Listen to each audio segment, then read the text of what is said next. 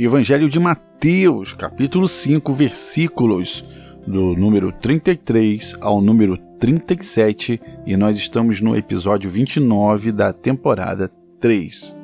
E assim está escrito: Vocês também ouviram o que foi dito aos seus antepassados.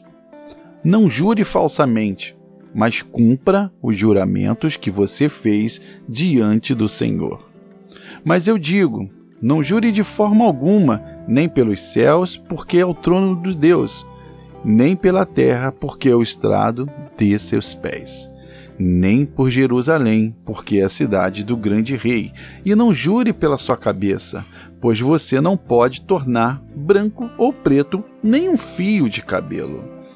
Seja o seu sim, sim, e o seu não, não. O que passar disso vem do maligno. Bem, meus queridos irmãos, aqui Jesus, como eu falei, temos que sempre ter noção do pano de fundo. Jesus está no sermão, está no monte, está sentado, está ensinando sobre as bem-aventuranças. Depois ele ensinou sobre a intenção do pecado e nenhum fato, né? Você ter uma intenção já estava em pecado. E depois ele falou sobre divórcio e agora ele quer falar sobre o juramento, que é a palavra do homem. E aí, ao, ao, ler aqui, eu começo a lembrar como era antigamente. Eu lembro que meus pais falavam assim: olha, antigamente os homens se olhavam, é, combinavam algo, apertavam a mão e cumpriam um ou outro. Aquilo era tipo um contrato e eles era o nome deles que estavam em questão, então eles faziam questão de honrar. Hoje o mundo se perdeu e ninguém quer cumprir nada. O que a, a o que a boca fala né, as, o, que, as palavras o vento levam. Né? Você já deve ter ouvido essa expressão. Bem, aqui Jesus, montando ainda o pano de fundo, ele estava ali. Primeiro, ele estava trazendo à tona né, os mandamentos que, que foram ditos lá em Levíticos, do capítulo 19, no versículo 12, que Deus fala assim: Olha, não jurem falsamente pelo meu nome profanando assim o nome do seu Deus. Eu sou o Senhor. Então aqui ele está falando assim: olha, se forem jurar pelo meu, pelo meu nome, cumpram, porque eu sou testemunha, né? E eu poderei puni-los caso vocês não cumpram. E também de Números, capítulo 30, versículo 2, que fala assim: Quando um homem fizer um voto ao Senhor ou um juramento que o obrigar a algum compromisso, não poderá quebrar a sua palavra, mas terá que cumprir tudo o que disse. E aí, Jesus ele traz isso à tona. Ele traz a questão da palavra do homem, né, o juramento que ele tem que ser cumprido, ou seja, o homem ele tem que falar sim e cumprir o que ele falar não também é não. Ou seja, ter um ser um homem de palavra. Até porque os judeus, né, vamos colocar também a, logo a culpa em quem? Logo nos fariseus e nos mestres das leis. Eles criaram um tipo de juramento, e aqui Jesus dá uma cutucada neles logo que eles juravam para diminuir a responsabilidade, para não jurar em nome do Senhor, até porque você já imagina a mentalidade ali dos fariseus em querer fugir de um compromisso, né? diminuindo a responsabilidade de cumprir o compromisso.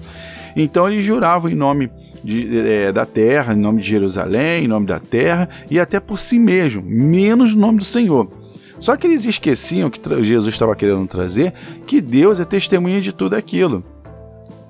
E, não cumprindo, vocês imaginam que Deus poderia puni-lo, só que isso era uma forma que eles não achavam que Deus iria interferir, já que não foi feito nenhum juramento no nome de Deus, no nome de Javé. Então eles acabavam colocando ali, né, é, querendo criar é, juramentos para atribuir menos responsabilidade, responsabilidade e com certeza não cumprindo o que a palavra, a lei, né, o Pentateuco já tinha falado. Se você fizer um compromisso, você não poderá quebrar a sua palavra. Então é isso. Esse é o, são esses versículos sobre juramentos. É algo que hoje o ser humano ele tem que acabar se utilizando disso, porque é necessário que você seja um homem de palavra. Por mais que você tenha dinheiro, por mais que você possa comprar, comprar as coisas, por mais que você possa comprar o mundo, mas você deve ser um homem de palavra. O seu sim tem que ter o valor de sim e o seu não, o seu não tem que ter o valor de não. Você tem que estar com a sua palavra em dia. Se prometeu, cumpra. Se você não prometeu, também fique no seu lugar, porque você apenas está sendo seguindo uma orientação, um algo que o Senhor já tinha colocado. Por mais que a lei, Jesus ele, ele fala que ele não veio abolir até que se cumpra, ele cumpriu a lei, então automaticamente há um entendimento que a lei ela já era, ela já ficou caduca e agora é pela graça, mas não pelo fato da graça, você tem que entender que Jesus também englobou a toda a lei numa só não, em um só mandamento: amai uns aos outros como eu vos amei. Então, se, se Deus, né? E amai uns aos outros como a si mesmo. Então, se você não quer que ninguém quebre a palavra contigo, você também acaba não quebrando essa palavra com outra pessoa.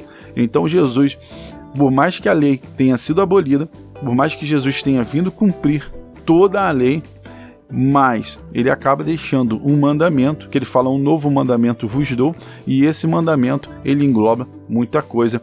Se você não quer é, que sua mulher entre em adultério, né, que você venha sofrer uma consequências na tua família de adultério, você também não vai é, adulterar, vamos botar, né, uma outra família. Então o amai-vos aos outros como a si mesmo. Então ela, ela, é muito dinâmica. Se você não quer que ninguém te mate, você não vai matar. Então a lei ela acaba se cumprindo de qualquer forma, mas de uma forma já pelo um Deus de amor, né? A gente usando o amor, usando o respeito entre os irmãos. Bem, essa parte dos juramentos para mim ficou muito claro, muito claro que Jesus ali ele queria dar aquela cutucada ali nos hipócritas, né, dos fariseus, dos mestres da lei, que apenas aplicavam a lei, mas eles mesmos não a tinham para si. Pelo contrário, eles estavam ali querendo é, criar mecanismos para fingir que seguiam a lei, mas mudando ali a, a nomenclatura e a intenção né, da, do que fora dito. E aí Jesus novamente 10 a 0 para Jesus, porque nesses quesitos. Quer dizer, em todos os quesitos Jesus arrebenta, mas essa parte do sermão é muito interessante, porque ele vem preparando ali todo mundo, o ministério dele estava sendo preparado, né? Depois do batismo que ele teve com João Batista, que foi ali o marco inicial do, do, do, do ministério dele, então ele precisou ter as tentações para mostrar que ele, ele, primeiro que ele é homem, que ele sofre, e mais segundo que ele é Deus, ele, quer dizer, ele, ele, segundo que ele é Deus, ele veio por Deus para cumprir tudo como homem, né? Ele falou assim, olha, como homem eu consigo passar por tudo isso. E depois ele já se senta ali e já, quer dizer, primeiro depois ele cura os, os doentes e que depois ele começa a ensinar como um cristão deve ser para que se cumpra a lei. Bem, você já deve ter observado que muita coisa aqui é quase impossível do cara gravar e muita coisa muito difícil para se cumprir, né? Que muita coisa, por exemplo, você não vai se irar contra uma outra pessoa. Você se imagina agora, uma pessoa vai, fecha o seu, fecha o seu carro no trânsito, você está com o seu bebezinho na cadeirinha, com todo o cuidado, e aí o cara ainda né, não te pede desculpas e ainda faz um sinal abençoado daquele com um dedinho. E aí você tem que ter um grande coração, tem que ter uma grande mudança de mente, uma grande metanoia em você para você não mandar aquele cara para as cucuias, porque acaba na mesma hora você tem ira. E seguindo a lei, você ali já estava errado e perante a, perante a ter um julgamento, apesar da outra pessoa ser culpada também, mas você se irou contra seu irmão. Então você observa que não é algo comum e não é algo fácil seguir a lei. E Jesus ele estava ali exatamente para nos ensinar como seguir a lei e ele sabia que nós somos imperfeitos, que nós somos deficientes. Ele iria se colocar em nosso lugar para cumprir toda a lei e pagar esse preço alto que ele pagou por mim e por você. Meu querido irmão, eu desejo que esse seu dia seja abençoado, que Deus te proteja, Ele te guie, te liberte desses pensamentos, quero essas cadeias que estão em volta de si, que você possa ser próspero, que essa prosperidade eu sempre menciono, que a família abençoada é saúde perfeita, é conta financeira controlada e principalmente setua uma benção na vida de uma outra pessoa, tá bom? Fiquem com Deus, até o próximo podcast. E eu nem me apresentei, desculpa, eu sou o Jorge Teles, sou criador do canal Fé e Bom Ânimo e esse conteúdo você também encontra também no nosso site no www.feibonanimo.com.br e você poderá nos encontrar nas redes sociais no arroba Feibonânimo, tudo junto, sem acento, Instagram, Facebook e também você nos encontra no canal do YouTube. Fiquem com Deus e até o próximo podcast. Tchau, tchau.